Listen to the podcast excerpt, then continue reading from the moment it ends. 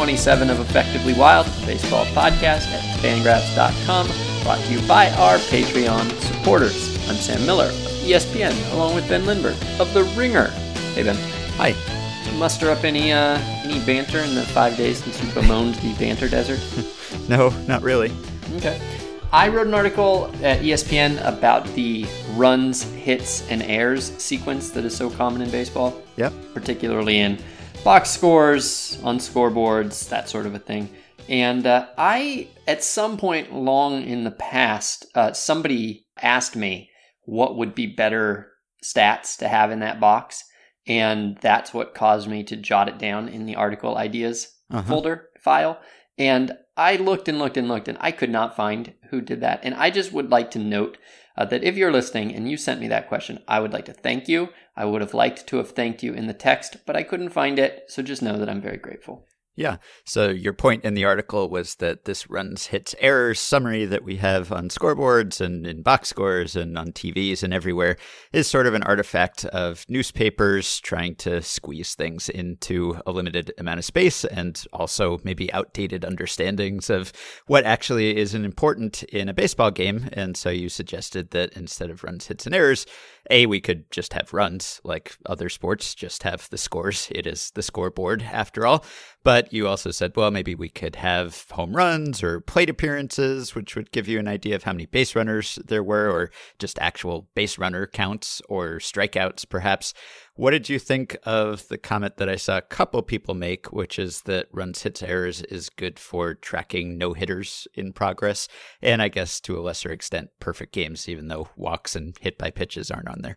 Yeah, well, it doesn't, the perfect game argument doesn't work at all because walks and hit by pitch aren't on Yeah. there. So I don't, uh, I don't accept the perfect game part, but it is true that for a, a no hitter, it's good. Of course, we, we generally we have no hitter alerts. Now, I would, uh, you know, I would like to just first interrupt and say that I have no problem with runs, hits, and errors. I think the point of the article was that since baseball is largely resistant to change, and you know, it's a traditional sport that that really values the tradition. That, that tradition is in, in fact one of the things that it sells about itself. So it's largely resistant to change, but change does happen against its will sometimes or by choice sometimes but because it's it's otherwise largely and generally resistant to change it doesn't make 12 changes to account for the the one thing that it's actually trying to change or that changed uh, organically. And so you end up having a thing change but then none of the complementary changes that you would you would design if you were you know really like looking at this from a whole system wide standpoint. And so you end up with all sorts of things about baseball that are sort of awkwardly existing in the modern game. And I don't particularly mind that. I, I think the one of the reasons I liked writing about runs, hits, and errors for this story is that runs, hits, and errors is just such a low stakes part of the game. It's there all the time, it's constant.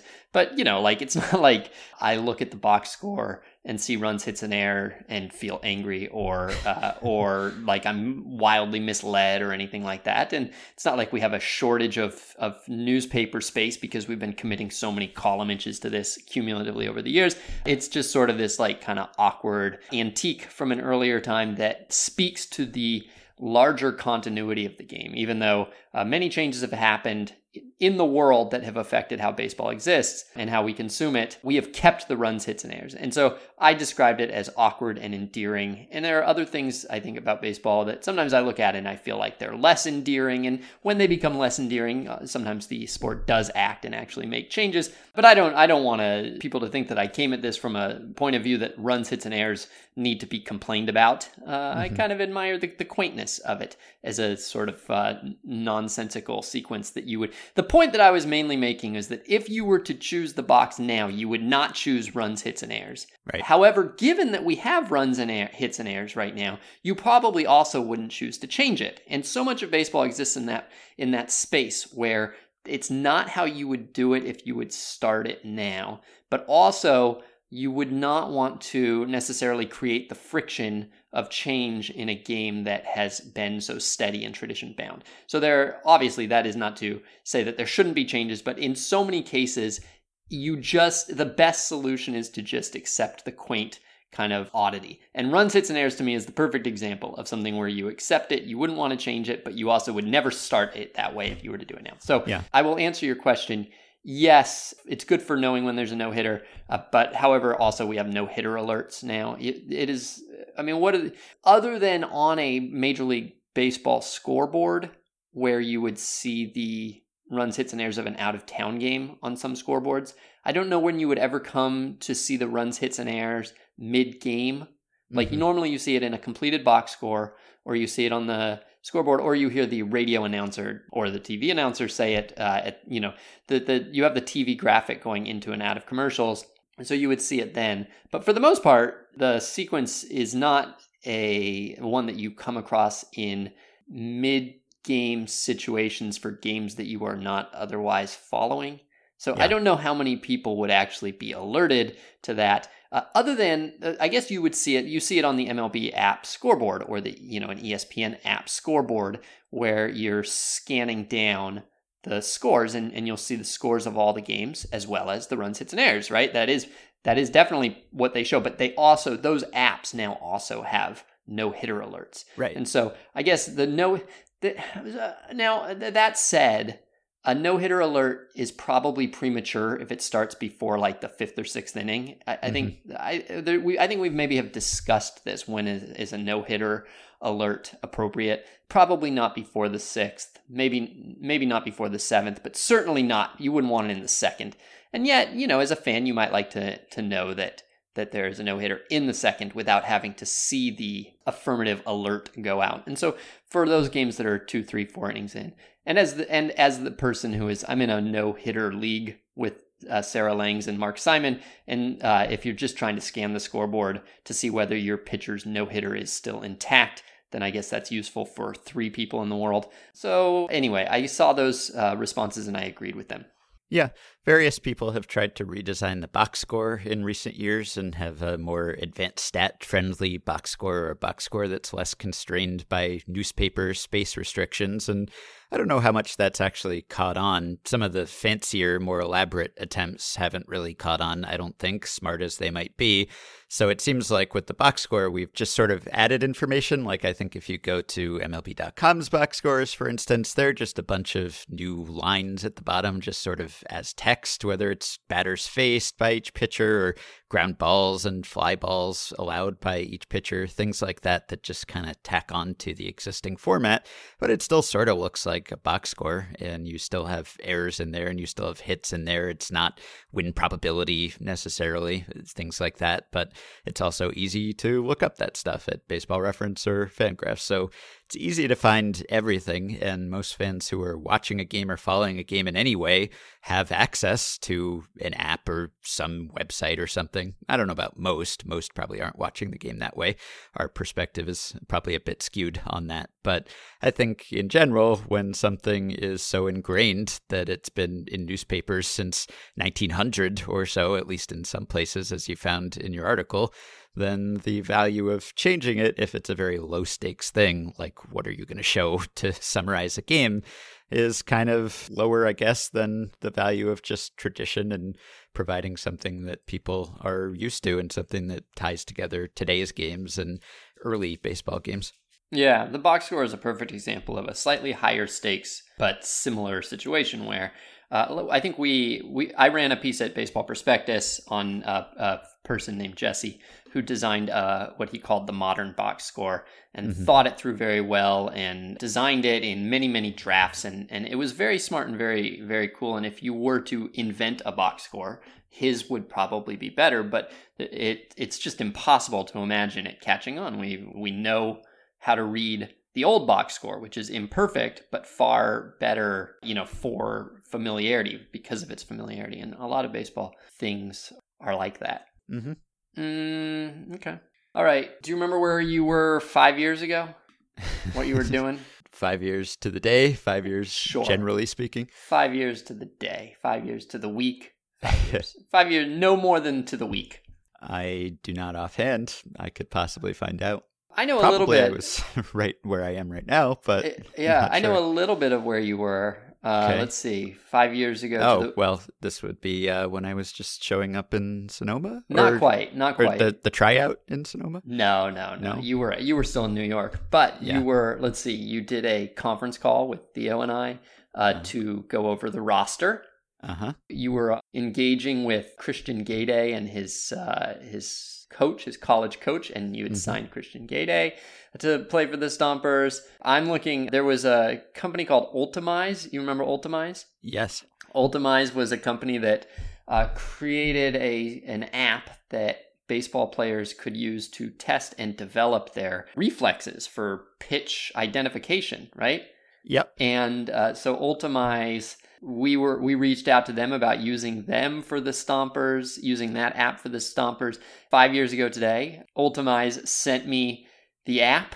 I downloaded it, tested it, found it to be exhausting for my eyes. Mm-hmm. I wrote definite eye workout. I was laboring by the final five minutes, probably an hour before my face unclenched. Good times though. So then that's what I was doing. Let's see. What else I think did they were later fined, right, by the FTC for distorting the effectiveness of the app or something oh, like that. I didn't know that. Let's see. Uh, five years ago this week, we got an email from a guy named Jose Sermo who had been just been released from affiliated ball. He had briefly appeared in double A, but had been in high A. He was 24, 25 years old. And the email got forwarded to us, but we were getting so many of these that nobody nobody acted on it. He basically wanted a job and we just ignored the email. And then he ended up going to the much higher American Association later that year and, and playing very well. So we should have signed him. But we had too many, too many yeah. players. Let's see. Theo had emailed us uh, or had put a note in our roster folder asking us to please get uh, when we signed players to please get their pant sizes because he was getting too many point of contact questions or something. Let's see. There was a coach who emailed about his player. We were intrigued, so I replied to the email, and uh, the coach's email address bounced back, and so we never signed that player. So that's what we were doing. I was uh, thinking about. I've been thinking about our book a little bit lately. Some people maybe don't know that we wrote a book together. Yep. Five years ago, Ben Lindbergh and I ran the Sonoma Stompers uh, from the front office. We and another, uh, we and the uh, official GM Theo Fightmaster were the were the were the brain trust in the front office, and we had free reign to do theoretically whatever we wanted. And we ran a team for a summer and wrote a book. All right. So if you're new to this podcast, that's what this is about. We wrote yes. a book together. It's called The Only Rule Is It Has to Work. The Only Rule Is It Has to Work. And so a couple, two months ago, I was at a friend's house when you could still do that and I hadn't seen her for a while. And she asked, like, uh, I hadn't seen her since I wrote the book, in fact. And she said, "So is the book like? What, how do you feel about it now, five years later?" And I thought about it, and I, I said, "I think it was really good." and so one of our listeners has been has been reading it and has been giving us lots of in real time responses to the different chapters. Uh, this is David, and he just finished it and uh, so we've been uh, engaging in a little bit of discussion with him about it. And and I said something like he got to one of the chapters where we had regrets about how things went. And I said something like the the longer the the further back it is the less I I regret the the fewer regrets I have. And I thought that since this book is coming up on or the season is coming up on 5 years old I wanted to just talk about our regrets and how our regrets have evolved or changed and I haven't talked to you that much about the book in probably three years. Mm-hmm. There was a period in 2016 when it came out when we had to talk about it a lot, and we were doing Reddit AMAs and radio hits and podcasts, and we talked about it on this show. And I think at that point, we I knew exactly what you thought about everything that had happened the previous summer. Um, mm-hmm. but four years sort of changes some of those reflections, and baseball has changed since then, and each of our careers has changed since then, and you have written a totally different book since then. And it seems very plausible to me that your memories would be different now, and also that even if the memories were the same, your feelings about them would have changed somewhat by now. And so I thought it could be a five year anniversary, five year reunion, five year whatever uh, mm-hmm. about the Stompers Summer, which is still what we refer to it in my house when something will come up like when did you get your car? And i'll say well it was i think it was right before stomper summer. Yeah. I don't know if you call it stomper summer. I think we do. I, th- I, think we've said that. Yeah we, we reminisce about that time a lot. So i'm gonna ask you i i, I don't have a specific range of questions. I, i'm basically just gonna ask you like what what regrets still stand out and then we'll go from there. But i do want to start maybe with one very specific question which is timely because you you mentioned it a minute and a half ago. The title of the book is the only rule is it has to work. And we can talk about some of the background of that, but I'm curious on a scale of 1 to 10, how much do you regret that? Where where one is no regrets at all you love it it couldn't be better zero regrets. I don't know how the number one is zero regrets but that's how one to ten scales work. A one would be zero regrets a 10 would be all the regrets. Where do you where do you feel on that? Probably about a three I really? guess I'm, I'm pretty satisfied with it. At the time, I was not, and it was not our idea, right? It was suggested by our editor, Paul Golob. Oh, that's another reason I'm I've been thinking about it. Our editor Paul Golob uh, just left the the publishing house, and yes. he sent us a, a very thoughtful email letting us know that he remembers Stomper Summer fondly and hopes we work together again. And, and I've been feeling a bit nostalgic and uh, wishing the very best for Paul, who was a great editor on that book. Yeah, and I still have been thinking about it too because I have been getting Google alerts about the books now and then. I, I have Google alerts set up for both of my books just because when they came out, I wanted to see if someone reviewed it or complained about it or said anything relevant about it. And I still have them, although I, I get alerts less often. Although I think when you write an article, it sometimes triggers that alert because you must have it in a bio or something. So I get some bogus alerts, but I've been getting some real ones for the book lately because a lot of people in search of some kind of content have been making lists of here are the baseball books you should read while there's no baseball or you know 12 good baseball books that you might want to check out during this pandemic. And i've seen our book on a lot of them which has been nice because I, I have wondered how it would age and i haven't revisited it myself and maybe it'll age differently after 20 years than it does after five years but it seems like there is some appreciation of the book, or I've seen it listed alongside some really great baseball books, and it's nice to see that. So the title itself I don't really have many regrets because I have yet to think of the better title, the one that I think it should be named. So that was my thing. Like with the MVP machine, that wasn't quite my title or Travis's title. That was something that the publisher sort of imposed, and neither of us was entirely happy with it. And we both had dozens of ideas that we liked and suggested, and those suggestions were sort of shot down. And in retrospect, it's fine. I, I don't think it really affected sales or the perception of the book or anything. And maybe it was kind of eye catching, and I'm okay with it. But in that case, I at least have alternative titles that I can think about and envision on the cover. Whereas with The Only Rule, I just never really thought of it. And that's kind of why Paul suggested it, I think, is that he asked yeah, us what we wanted. yeah, he was asking for our ideas. And I definitely didn't have one that I was fully satisfied with. And I kept saying, like, I'll think about it. And, you know, when do we need to have this done? And finally, it got to the point where we really needed a title.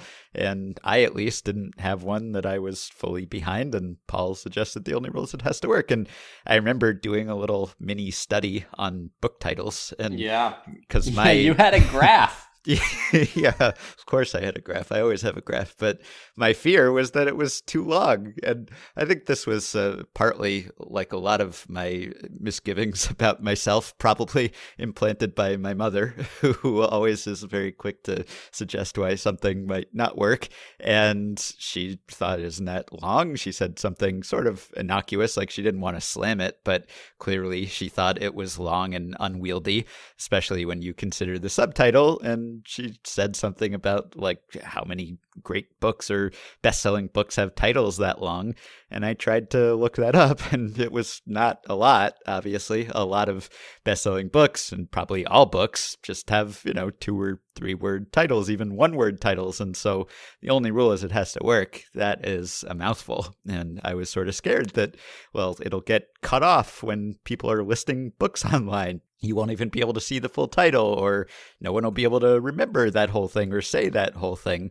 And so I looked up like the typical number of words in successful books over a certain period of time, and there were very few that had titles that long. And I thought we are shooting ourselves in the feet here, and yet I couldn't come up with anything better. So uh, ultimately, I was just like, well, all right.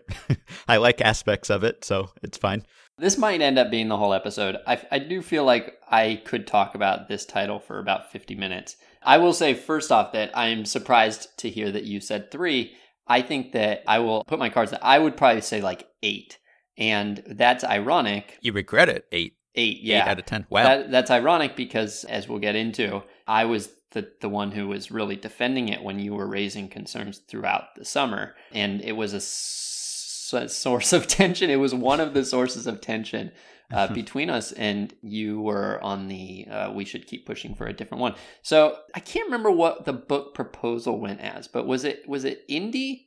I think it was Or Indie was was, something we mentioned, but I think it was the baseball, the baseball sandbox. right? The baseball sandbox and indie were like the two. I think indie is what we we wrote to our agent pitching it as, Uh-huh. and then the baseball sandbox was what we wrote pitching publishers as. Yeah. And I didn't really. I, I don't. I don't know. Uh, indie was nobody liked indie. I liked indie, but. Um, it nobody else liked it. It would nobody knows it as a baseball term.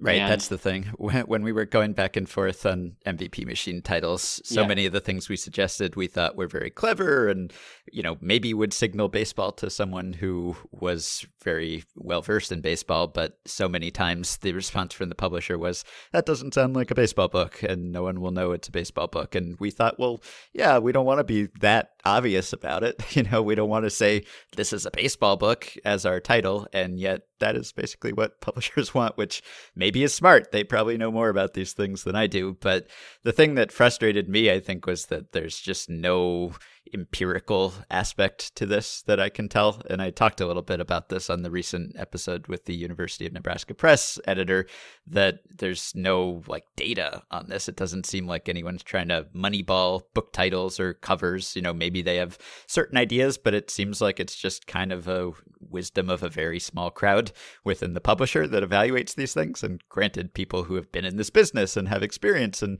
probably have some insights, but I always felt like, shouldn't we survey people or, you know, do a poll, do a focus group, something to get some data here? That's always my inclination, which maybe I'm overthinking it.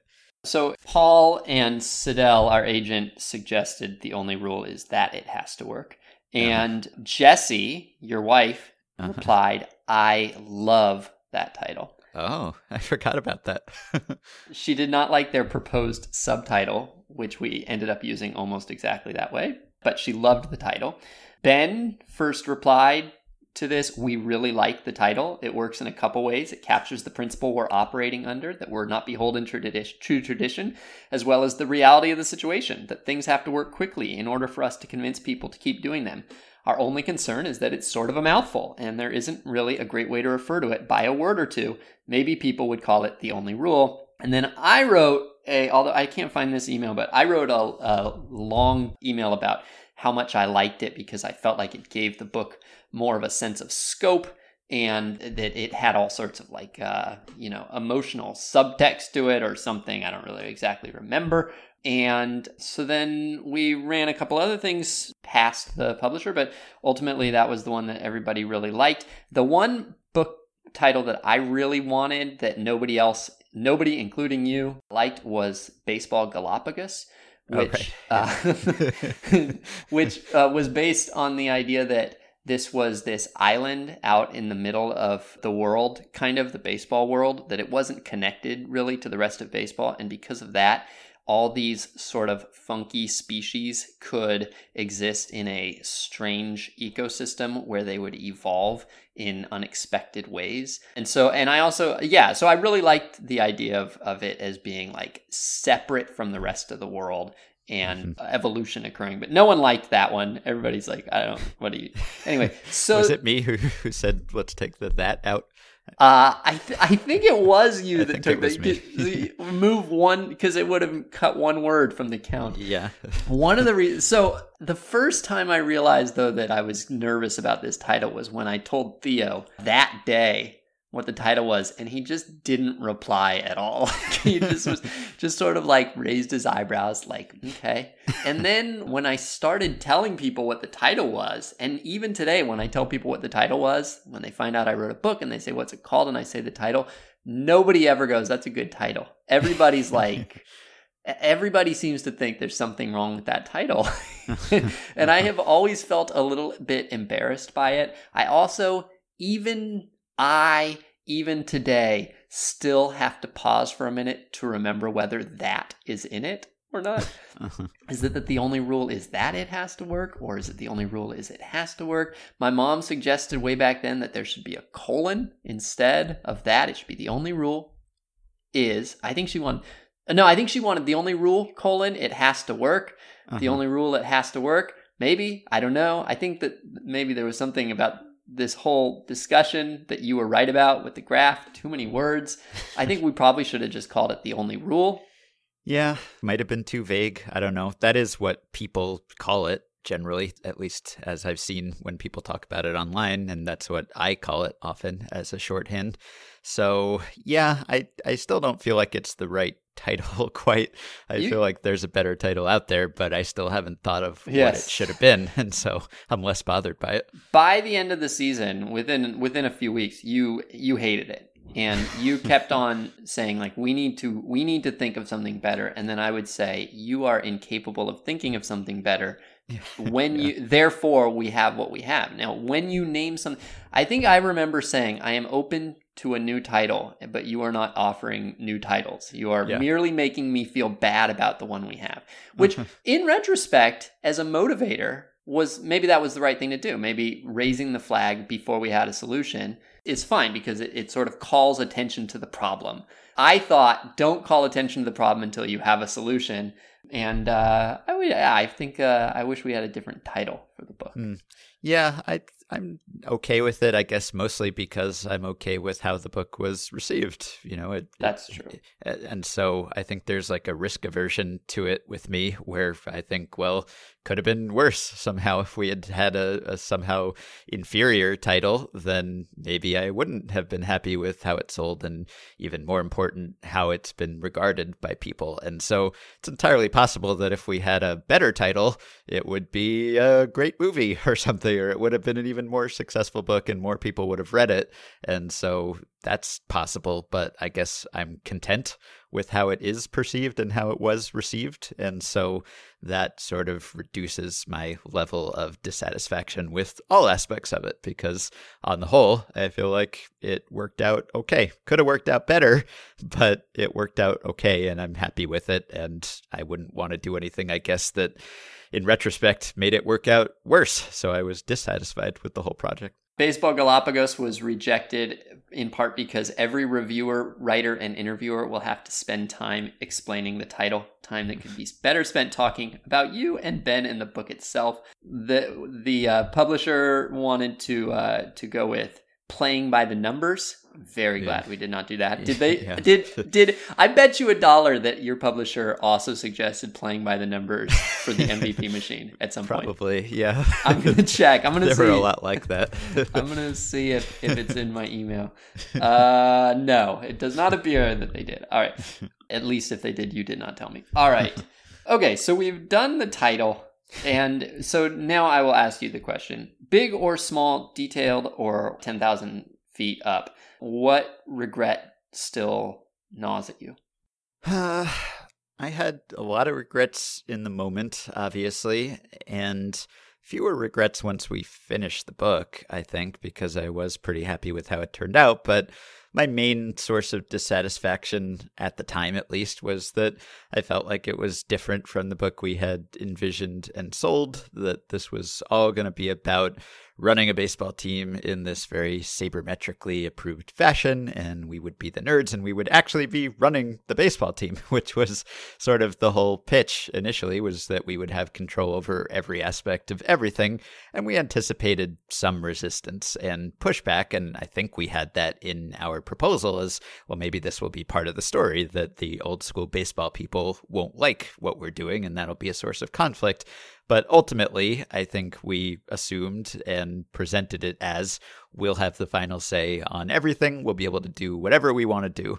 And when we actually got there, in fact, before we got there, it sort of morphed into, well, we'll try to do what we can, but we are kind of intimidated by these old school baseball people. And we hired a manager who, at least initially, paid some lip service to the idea that he was open to the things we wanted to do, but really had no willingness to do anything we wanted to do. And so much of the book became about us trying to persuade people to do what we wanted or to very slowly and piece by piece implement the things that we wanted to do. And that was a big source of frustration for me in, say, the first half of the season because I felt like we were blowing it. We had barely done anything that we wanted to do. We had these grand plans of how we're going to run a baseball team. And basically, it was more or less a, a, regular baseball team. At times, we were gathering data that was not typically available at that level of baseball. This is, by the way, the lowest or maybe second lowest at the time rung of professional baseball, the Pacific Association in independent leagues. And we were gathering data. We had a PitchFX system set up. We had a, a, scouting network of a bunch of effectively wild listeners who helped us out with getting video and charting games and scouting. And that was nice, but we weren't really applying that information much at first, and we weren't really doing anything that unorthodox at first. And I felt like we were totally blowing it. And even you brought up the idea of maybe we should just ask for a redo. Let's just push this book back a year, and we'll we'll try again next year when we can actually do the things we want to do and you were much more confident that it would work out, that it would be fine. I thought it was a disaster. Jesse would ask me these pointed questions from time to time, like, Are you guys doing anything? and I'd be like, Well, we're going to the games, we're gathering all this data. And she was like, Yeah, but aren't you supposed to be running the team? And that Je- would make No, me... Jesse, we got to come up with the title first. Right now, we have very important title discussions. yeah. So that was, I thought, a disaster at first because we were sort of sidelined and we didn't really take a very assertive role early on. Granted, I was no more brave than you were, really. I, I was just as anxious about the whole thing, but I guess I was maybe at least, according to what I said, I didn't really get to put it into practice, but I wanted to kind of come in and lay down the law. And yes, it would be uncomfortable, but I felt like we had to do something. We had to say this is how we're going to run this team and, you know, set the lineup on opening day and go into the clubhouse and just write the lineup on the board, which probably would have come to blows or something. I don't know what actually would have happened if we had tried to do that, but I felt like we needed to set that precedent of we have this authority, we're backed up by the GM, we're backed up by the owner. You knew this coming in, at least the manager knew this coming in, and so this is what we're doing because otherwise, how are we going to actually test these ideas?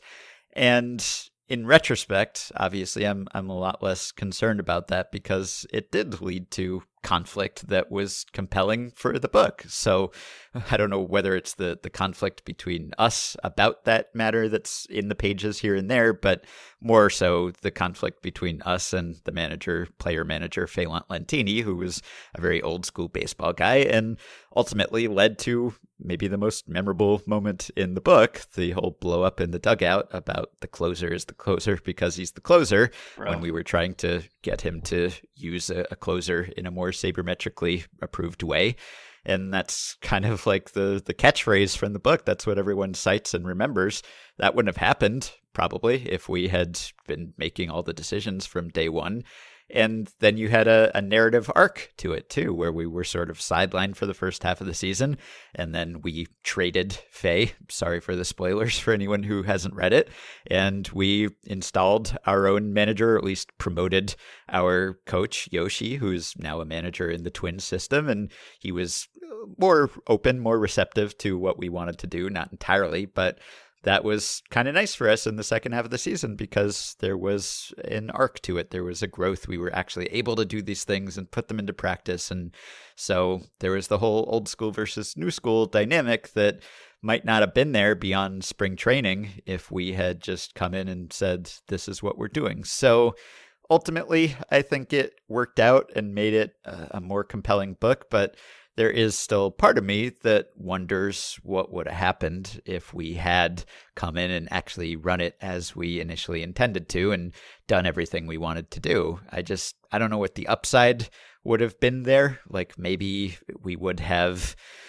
I don't know. Would we have learned anything more about baseball? Maybe, but it's one three month season, so there was a limit to what we could learn anyway. And other than, I guess, really one of the most important lessons of the book was that sort of interpersonal dynamic and how do you persuade people to do these things. And it's entirely possible that if we had come in and not really attempted to persuade them, but just dictated to them, they would have just left or walked off the field or not given their all, given their, their whole effort. And that would have been a disaster in a different way. So, it could have worked out even better where maybe we run this team in this very numbers based way and all the players come around and they say oh ben and sim are geniuses and we win the championship and i don't know maybe that looks self-aggrandizing or something but it could have been a more perfect implementation of the idea we initially had. I just don't know whether it actually would have been a better book. That moment that you mentioned where we could have just gone in and handed him the lineup on opening day i, I feel like that moment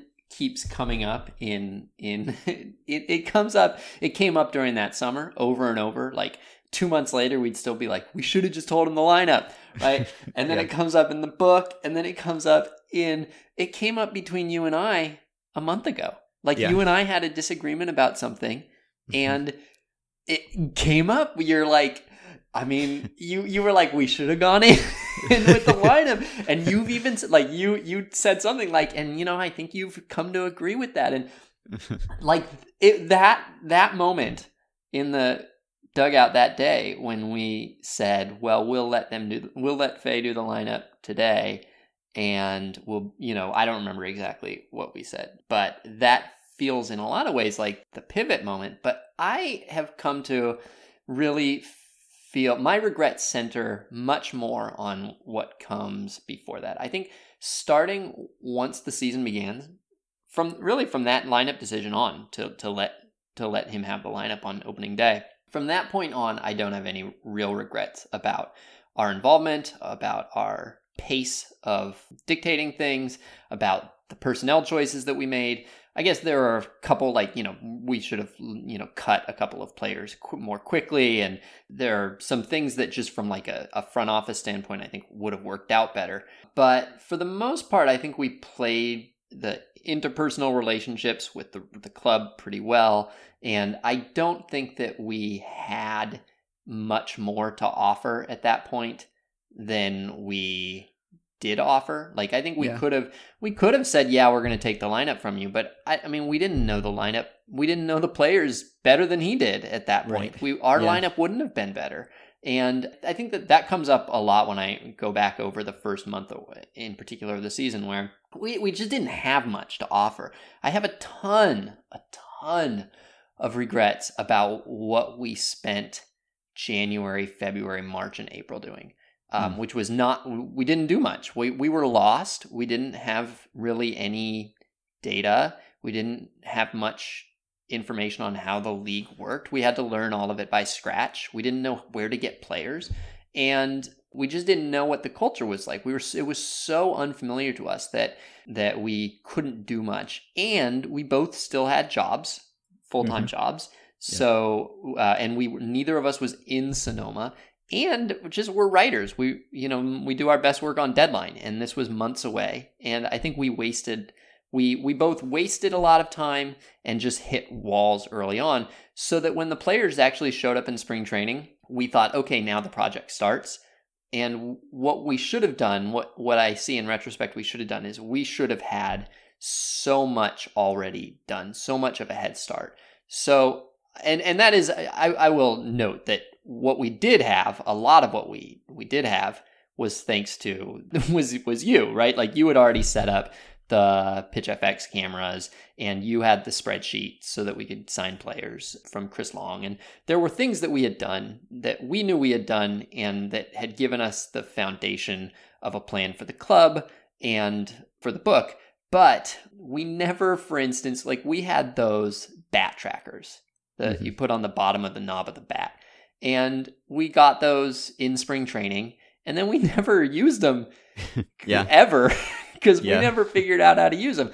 In what we should have really had is by February, March, April, we should have been testing all of the equipment so that when they showed up, we could have said, Look at how rich we have just made you in resources. We have all these gadgets and we know how to use them and we know where their where their use is and here's how you can look at the app and it'll only take you two seconds because you're not going to have to learn it instead of us learning it. We could have had a real clear vision for how we were going to assess the players and set the lineup rather than just is it going to be you doing the lineup or is it going to be us doing the lineup we could have overwhelmed them with our planning and because mm-hmm. we showed up and we're basically like hey we're here too and we're going to be learning and we're going to go slow because we don't know what's going on we could have come in at least with the facade of having put tons of work into it already prepped and learned and been in a position of authority.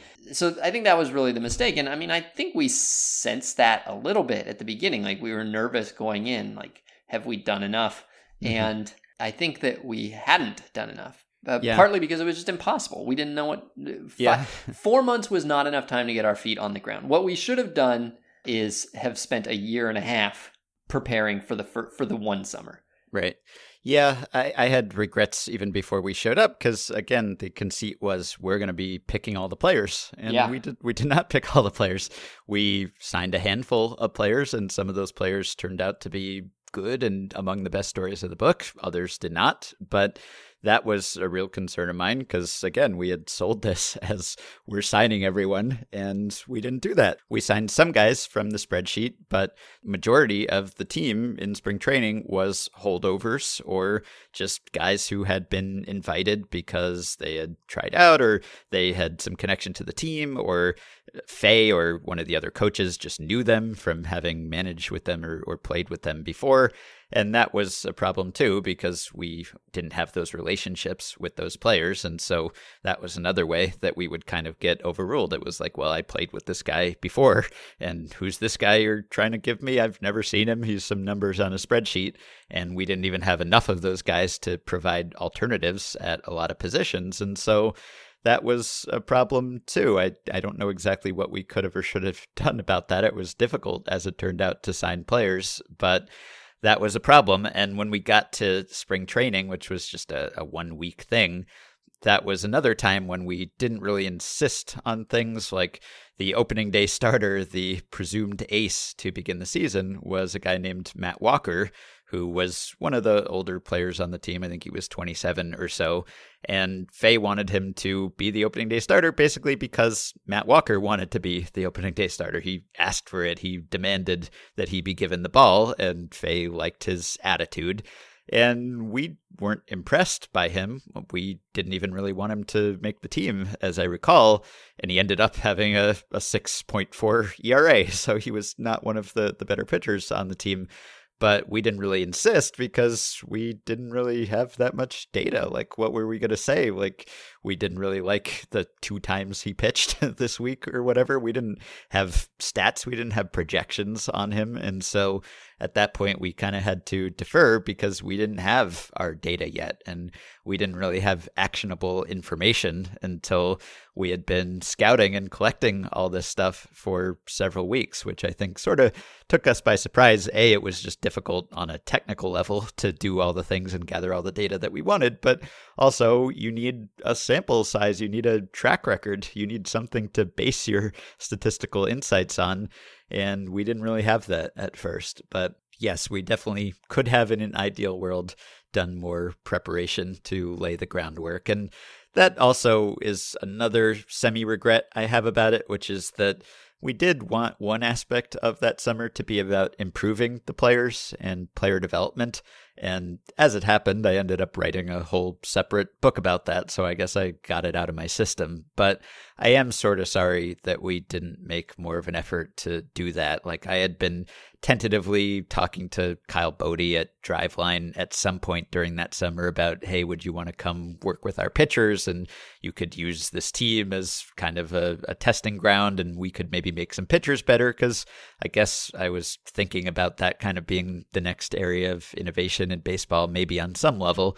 And so there's really none of that in the book. It's sort of a, a first phase Moneyball book. It's about signing underappreciated players who are good, and it's about improving in game tactics, but it's not really about improving skill levels. And we did have swing centers and we had PitchFX, and there were various issues with those things. But I would have liked it if we could have really made at least one player much better. You know, we did give chances to players who were good and who wouldn't have gotten chances otherwise. And that was one of the most gratifying parts of the book. But would have been nice if we could have helped someone invent a new pitch or something, or remodel their swing, or throw a good pitch more often. And that would have really helped them. I think that would have anticipated the next wave of baseball thinking in a way that we mentioned maybe in the book, but didn't really do anything about. Yeah, I mean, we just again we needed a lot more time, and we needed yeah. to be a lot more prepared when they showed up because once they showed up, it was way too late to start learning. What we needed to do, in retrospect, was instead of did you even take book leave? No. okay, so I took book leave for th- three months from Baseball Prospectus and you did not. yep.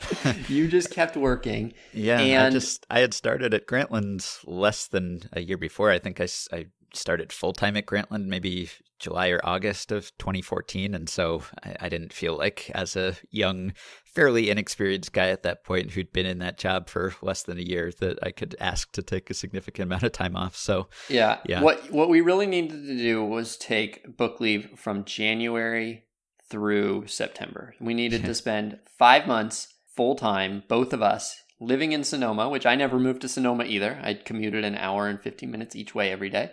We needed to spend five months full time working on all this stuff before they ever showed up because the you know they were when you're not there physically and you're just checking in into the office every couple of weeks a lot is happening in those couple weeks that is hard to undo and you're not like you might have the final decision making authority by the permission of the GM and the owner who approved this and knows the deal. But A, decisions are a week old before you have a chance to to veto them. Mm-hmm. So like I remember Faye had gone and watched uh, John Rand pitch in San Francisco and a couple days later I went up there and checked in on things and went over some roster stuff and they mentioned that he'd seen John Rand and I go, "Oh, well, I'll uh, I'll take a look." And Faye goes, "No, dude, it's already done. Like I I saw him. He's legit. I signed him." And like yeah. what you, there's not much you can do at that point realistically. And there's not it's not like they did anything wrong. We weren't there for mm-hmm. those months. We we were working on it, we were doing spreadsheets. We were responding yeah. to emails of hundreds of people that we now, in retrospect, could have just ignored all of those emails. We were doing PitchFX. We were doing UltimEyes. We were doing stuff, but since we weren't in the office, we were not building up a the force of decision making authority that we technically had but hadn't convinced anybody of and b hadn't convinced ourselves of it and mm-hmm. we needed to have been doing that like we needed those four or five months we needed to treat the Stompers as a full time job for four or five months before we could have even started, I think, to think about doing what we wanted to do. So that's probably realistically what we needed, and we didn't do it. And yeah, I had sort of a sick feeling in my stomach when we hired Faye because I didn't know him at all, and yeah. I, I was not out there at yeah. the time. And you had what met him once and, and talked to him over coffee or a meal or something, and yeah, were somewhat impressed with him, but it was hard to tell. And that was a big fear for me because it's like this is make or break. We're hiring the manager, you know. This is the guy who has to be totally on board. I have no was, regrets about that, by the way. I guess I don't either. But at the time, I was like, well, this hasn't even started, and already it's running off the rails because yes. the, the person we're hiring to run this team with us or to kind of be the one who, in theory, is implementing our ideas, I don't even know who he is. And there's nothing in his background to suggest that he will be open to anything we want to do, which was a problem. But uh, again, there was nothing that we could do. I mean, I was out here and I went out there once for the tryout, and I, I guess I could have or should have been out there more, but it was tough. And then the problem was that we could sign some players based on stats from a spreadsheet using their college performance, but you can't do that with a manager. There's no spreadsheet with manager stats that will tell you who the most sabermetrically advanced manager is. And so that was the problem. Like we had no idea who to get as our manager. It's kind of like the title of the book thing. Like I knew we needed a better manager, or I thought at the time that we did, but I had no ideas. And since then, like I've come to know, you know, a couple college coaches who are very open minded about things, or even high school coaches. And I thought, what if we had had that person and just had them come out for the summer and they could have been our manager and they would have been totally on board with everything we wanted to do. And again, it, it would have been much closer to the experiment we had envisioned. But you take Faye out of that book and you substitute in a totally willing partner, is the book even interesting if we have no resistance or drama? So yeah. I don't totally regret it either, but in retrospect, it is just crazy that we, we actually yes. were just like, well, if we sold this whole book of we're going to do everything, and uh, well, we're just going to accept this old school manager who won't want to do anything we want to do because uh, we have no other ideas.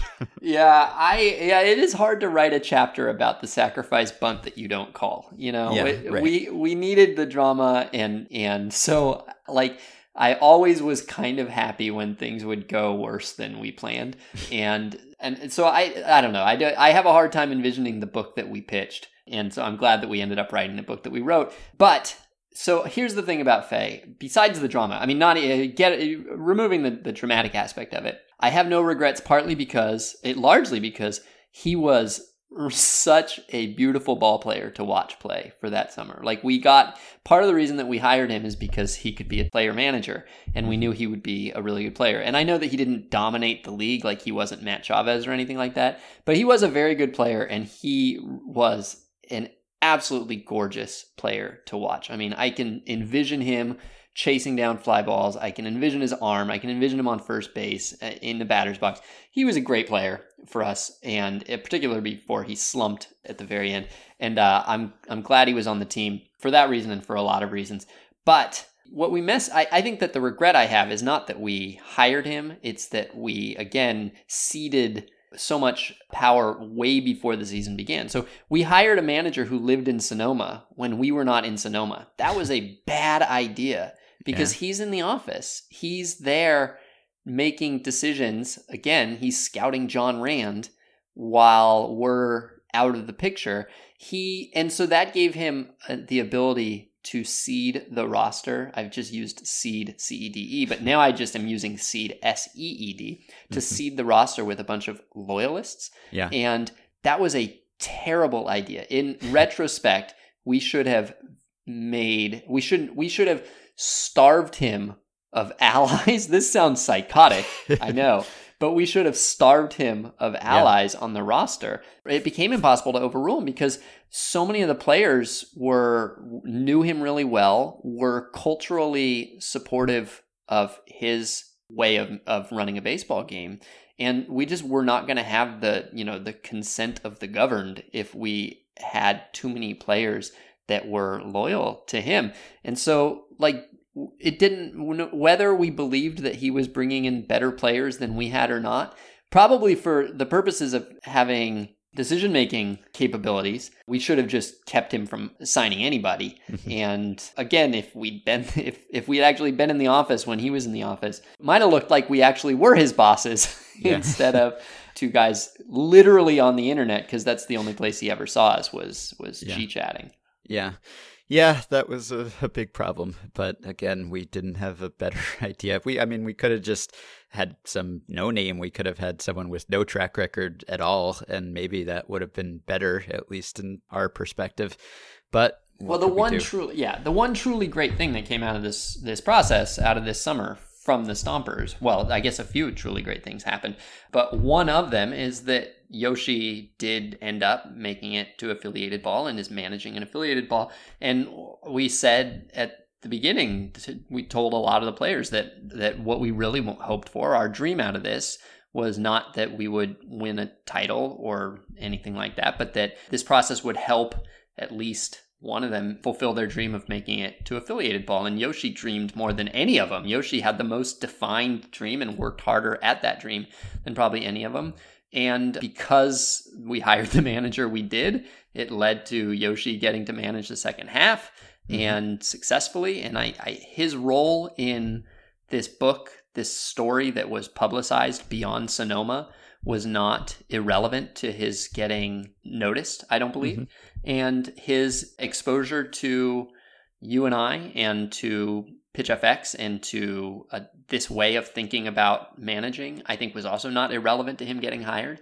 And so, from that sense, it doesn't really matter how disastrous the first half was. Our ultimate goal was to help someone advance, and uh, and that did. Yep. And not just him, but also a couple guys who got signed. Mm-hmm. Santos Saldivar yeah, was Dylan one, Stoops. and Dylan Stoops, and that was great. And of course, the Sean Conroy story, and mm-hmm. him, unbeknownst to us, being the player who would turn out to be the first openly gay player in professional baseball that was obviously an element to the story that had far greater significance and that we had no hand in other than accidentally, but it really worked out incredibly well just uh, from a societal standpoint. I mean, maybe that's making too much of it, but uh, certainly from a storytelling perspective, it was Sean's story. But the fact that we got to tell that really through no actions of our own other than signing him because he had good college stats was amazing that that happened. So that was great. And of course, Sean was also at the center of the whole closer debate, too. So, yeah, I don't really regret Fay either, even though I was so eager to get rid of him somehow,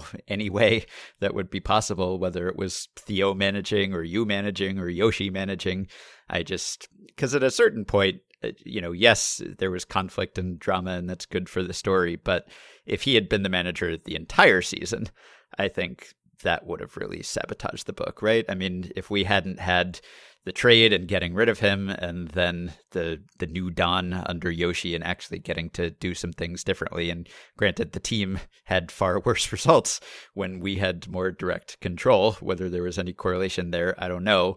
But if we hadn't had that, like that night and day difference, like here's how it was in the old school, here's how it is or could be in the new school, I just don't know that we would have really had a satisfying story because it would have just been all us being sidelined, which would have been pretty frustrating. And there are occasionally readers who will say that it's frustrating for them to read us stumble and not assert ourselves and not do things and that they wish we would have done more. But I think on the whole, it's probably pretty relatable that we were bad at this. And that became a big part of the story was about how this is all about these interpersonal relations. And we thought it was going to be very antiseptic and scientific and we'll just come in and tell them to do this and that. But ultimately we weren't able to do that. We had to get everyone on our side and we weren't very good at that and we hadn't really had the training to do that. So the whole clubhouse dynamic became a big part of the book and i think an essential part of the book.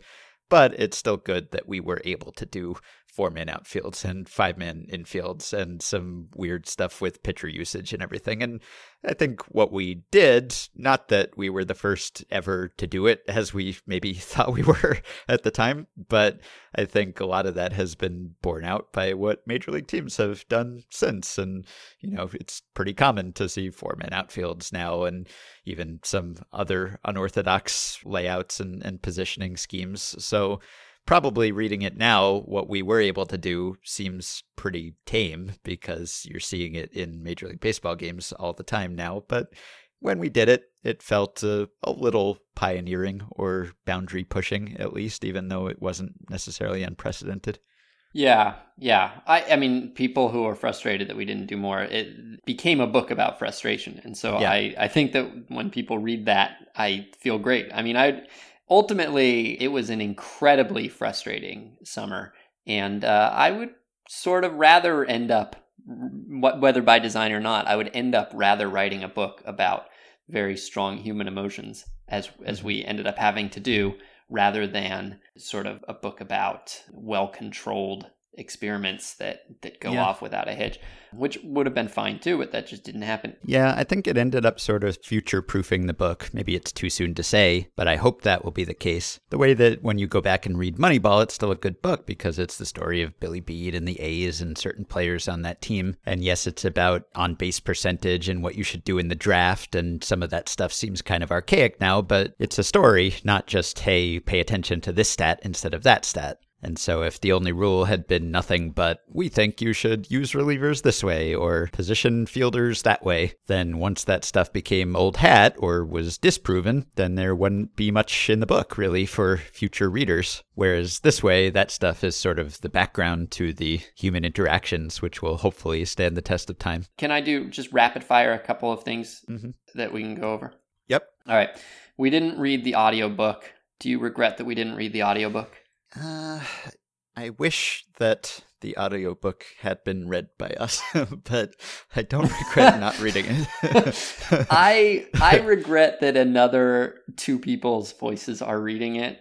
Yeah. Uh, given that we are uh, the hosts of a podcast, our voices are yes part of our career, and so it seems like we owe it to people who both listen to the podcast and read the book to have done it. I also don't think that that many people probably got the audiobook and of the mm-hmm. people who did probably I mean of the podcast listeners who read the book, I bet most of them read the book and didn't mm-hmm. listen to it. I ultimately just could not imagine doing dialogue that other that the people that our that our team said. I couldn't imagine doing that dialogue because either it would be I just was so worried I would imitate them.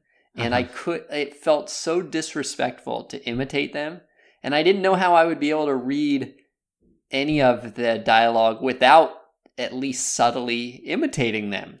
Yeah. It's so different when you hear, you know, the reader of the Harry Potter books doing all the voices.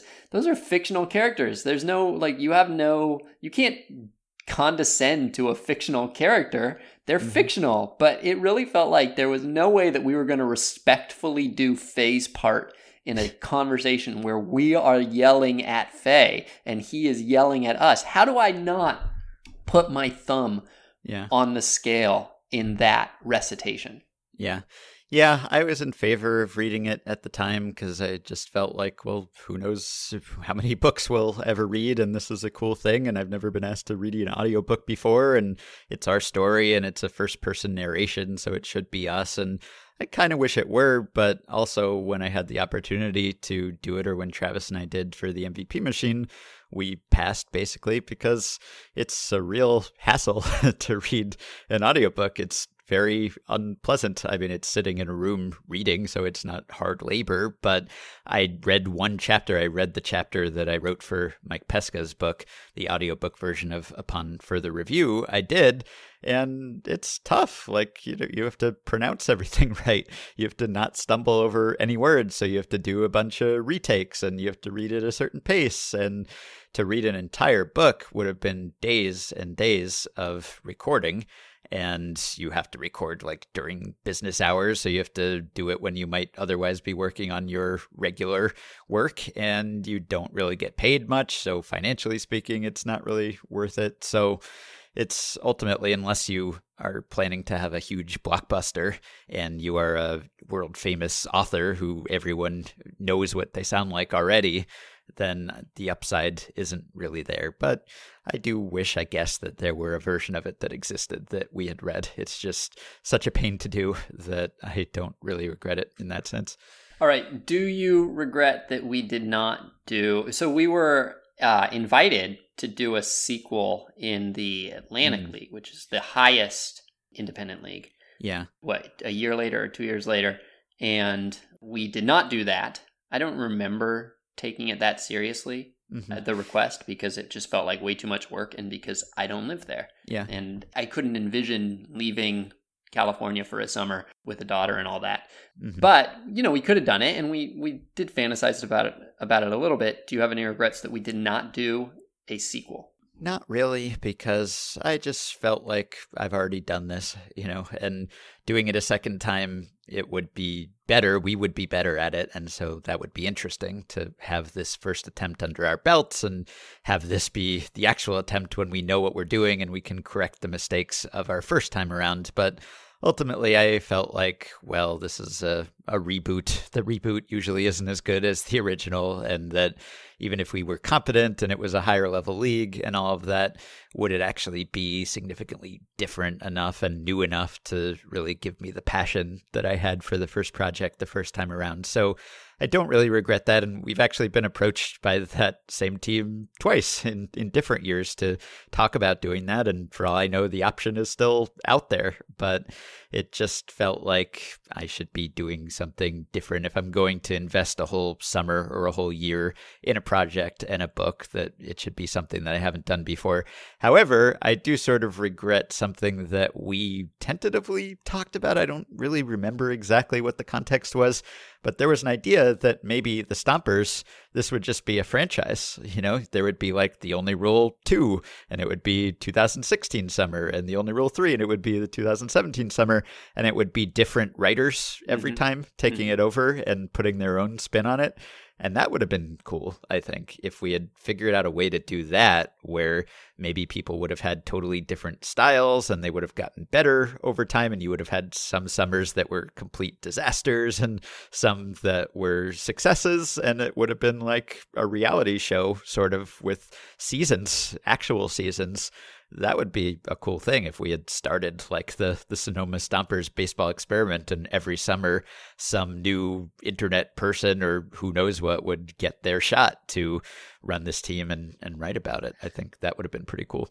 Yeah, no, I th- I think that would have been cool, especially because the vision. You, I think I don't know. It goes one of two ways. Either every different type of personality trait gets there and get sucked into the same basic spiral and you find out that the obstacles we faced do to every there's just a black hole and it and it does to everybody who attempts it it does the same thing.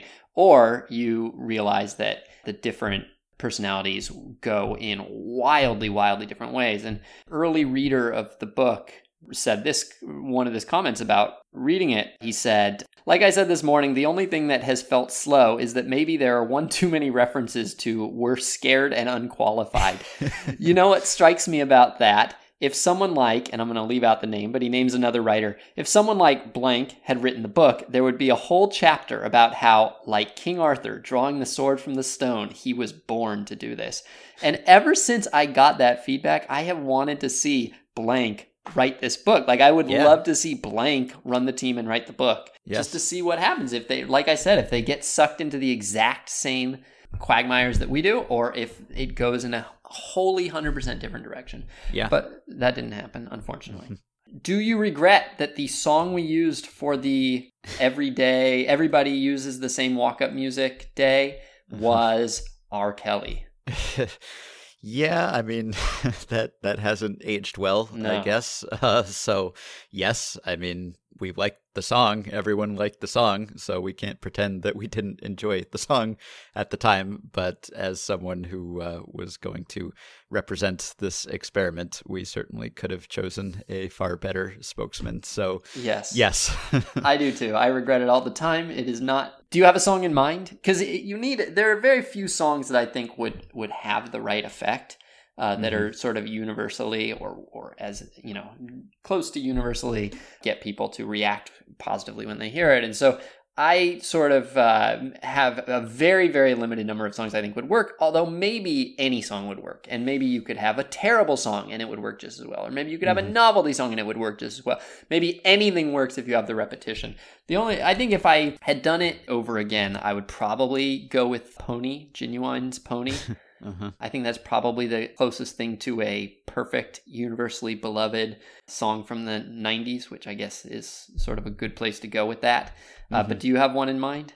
No, I haven't thought about it. Uh, the reason Ignition Remix worked was that, yes, everyone knows it, everyone likes it or liked it. You can tell what it is in the first second of the song. Mm-hmm. So it, it works as a, a bit that, you know, when you're hearing this song repeated over and over again, you know instantly, oh, what is this? This is weird. Why are they playing the same walk up song for every batter? And it's also a song that you can listen to over and over again, as mm-hmm. I have done at times, and it doesn't really get old. And so it was weird, but it didn't totally drive you crazy or get under your skin. So it, it worked well. I haven't actually thought of what might have worked, but I didn't have a, a great suggestion at the time either, I don't think. Okay, last one. One of the main characters from like the first quarter of the book is Will Price, this guy from, I think, from Georgia who had uh, come out. Uh, I don't remember. He was he was younger than everybody else on the team, and he had come recommended by somebody in affiliated ball, but he had some personal baggage, and so was looking to get a start back in the game. All right, and so he comes to spring training. He's very brash. Uh, does some good baseball, clashes very badly with almost everybody on the team, including mostly Faye. He, he and Faye mm-hmm. hate each other, and it becomes impossible to imagine no matter how good Will does in spring training, that he's going to make the team given the mistakes he's making and how ungenerous everybody is toward him on account of, you know, his personality clashes. All right. So then he's gone. No more Will. And mm-hmm. then, you know, obviously a big character of the first half of the book is Faye. And then he's gone. And then the second half of the book, all of our good players leave. We're desperate for players. We're hmm. signing players from everywhere and they're all failing badly. And it just has since then occurred to me we should have brought back Will. We should have fired Faye, but then brought back Will. Should we have brought back Will? Did we talk about that at the time? Did it come up? I, I don't like... think so. I don't think we ever met, said his name again. Huh. but we could have. Could have sworn there was an email or something at some point. But yeah, this, this hadn't really occurred to me, or at least not since then. But I guess uh, we were so desperate at that point. It's hard to imagine that he would have come in after a few months of not playing and actually been good right off the bat when we needed him. So I don't know that it actually would have helped the team, but I guess narratively speaking, it might have been good. And we did want him on the team, right? I mean, we weren't totally behind it because, again, we couldn't evaluate anything based on the tiny sample that we had, but it seemed to us that he was pretty good. He looked pretty good to us, better than some players who ended up on the opening day roster. And we kind of deferred again because of lack of information and because he was sort of a jerk. And that uh, would have been bad for clubhouse morale, which, you know, if we thought he was amazing, we probably would have been fine with that. But ultimately, we had some clubhouse issues as it was, and maybe it was better that Will wasn't there. But yeah, I guess that would have been a, a narratively satisfying twist to have this early antagonist come back in the end. All right, that's all I got for this book. We'll do it again in five years. okay. I will say that one of the things I think about most often about that summer is not the book or the baseball, but just the house that I had and that Jesse had. We think about and reminisce about that town and that house very often because that was an experience I've never had, like living in a house for an extended period of time. I've been an apartment dweller all my life and that experience of just like having a backyard and a little bit of a front yard and being able to walk to and from the ballpark and have a little house of my own with a yeah. kitchen and everything. It was hammock. Yeah, and a hammock in the backyard. That was great. That was nice. And Jesse was good enough to come out and work remotely for that whole summer and drive me all over the place. Well, because... I'm glad you mentioned that because, all right, so I'm going to ask you one last regret. You planned to learn to drive and get your license, and yeah. you never did. And to me, that was always your great failing of the summer because it really limited what you could do. Like yeah. I had to do all the scouting because you couldn't drive. You had to get Jesse to drive you an hour and a half across the Bay Area if you wanted to go to a to a game. And yeah. I I really thought like I don't know what I thought. I remember feeling bitter about it though, like that it was that like this one way where you weren't, you know, like pulling your weight. Mm-hmm. I don't have I I don't remember. I remember maybe having that thought like twice, but do you have any regrets that you didn't learn to drive? Sort of, I guess, in that it's a useful life skill that most adults have, but in the years since then, I haven't really had that many opportunities to use it, which is why I've never learned. I've lived in Manhattan my whole life. I don't own a car, and a car would be a, a hassle to have. So there are occasional trips when it would be nice, and whoever I'm with has to do all the driving, and I feel kind of guilty about that. But ultimately, the reason I haven't learned is that I just don't have much need to drive with my current lifestyle. So it's kind of like we were saying earlier about how much more preparation we should have done before we went out to Sonoma. I took the written driver's test and I got my learner's permit. And I did drive a couple times around town, but I hadn't had any way to practice. I guess I could have taken driver's ed or something, but I didn't. And so even if I had made more of an effort while I was out there, which again, there was hardly any time to do anything, I still wouldn't have felt comfortable just jumping on the highway and going to a game. So really, I would have had to learn before I got there. And who knows, maybe someday I will. There may be a time when I don't live in a city and I move to the suburbs or something when suddenly it becomes a necessity, and then I'll regret not having learned at the time. And I kind of regret in the sense that I had to make Jessie drive me all over the place, and she was very accommodating, but she certainly didn't want to drive to Pittsburg, California to watch the Diamonds play the Stompers yet again. And yet we made many of those trips. So I felt kind of bad about that, but who knows? Maybe it brought us closer together, those long car rides. And she did like certain aspects of the Sonoma lifestyle. And she still reminisces about that, you know, because she was on West Coast time working for an East Coast company. So she would get up at six to work and then she'd be done with the day at two in the afternoon or something. And yes, she might have to drive me to a baseball game later in the day, but she had like time to have a siesta or something outdoors and sit on the porch and in the hammock, which is just something that we don't have and think about a lot now as we are confined indoors almost 24 hours a day. All right. Okay. All right. Good book, I think. it is a good book. I'm proud Yeah. of it. Okay. All right, that will do it for today. By the way, there is a book website that is still up. It's the only rule is it has to work.com. And even as I was just typing that URL, I was thinking, boy, there are a lot of words in this URL. But we are very proud of that website because we put a lot of supplementary materials on it. It has videos and spreadsheets and interviews and reviews, and everything is collected on there, and it's still there, hopefully in perpetuity. So I will link to that. We also did three episodes of Effectively Wild about the book or book characters back in 2016 one with Stompers GM Theo Fightmaster, another with Santos Saldivar when he was signed by the Brewers, and another with Santos and Dylan Stoops to review their first minor league seasons. Those were episodes 888, 951, and 954. I will link to them on the show page. I will also link to where you can buy the book if you haven't yet. You can get it in paperback with a new afterword. You can also get my second book, The MVP Machine How Baseball's New Nonconformists Are Using Data to Build Better Baseball Teams, something that would have been helpful to us in 2015. That is now out in paperback with a new afterword, too. You can also support Effectively Wild, which has kept on chugging since that Stompers Summer when we continued to record, albeit on a less frequent schedule, by going to patreon.com slash effectivelywild signing up to pledge some small monthly amount to help keep the podcast going and get yourself access to some perks. The following five listeners have already signed up Chase Hampton, Pete Eckert, Brian Eisenstein, Bill Brickley, and Michael Farraco Eberly. Thanks to all of you.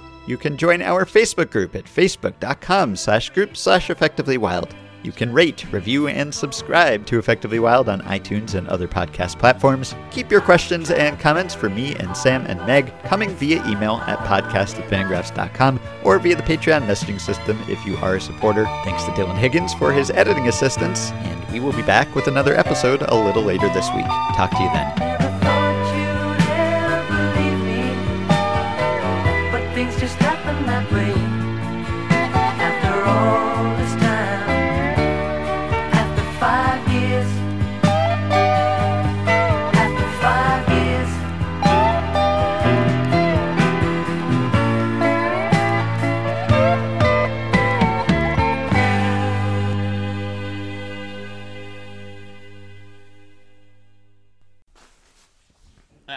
Forgot the vest again. Hang on.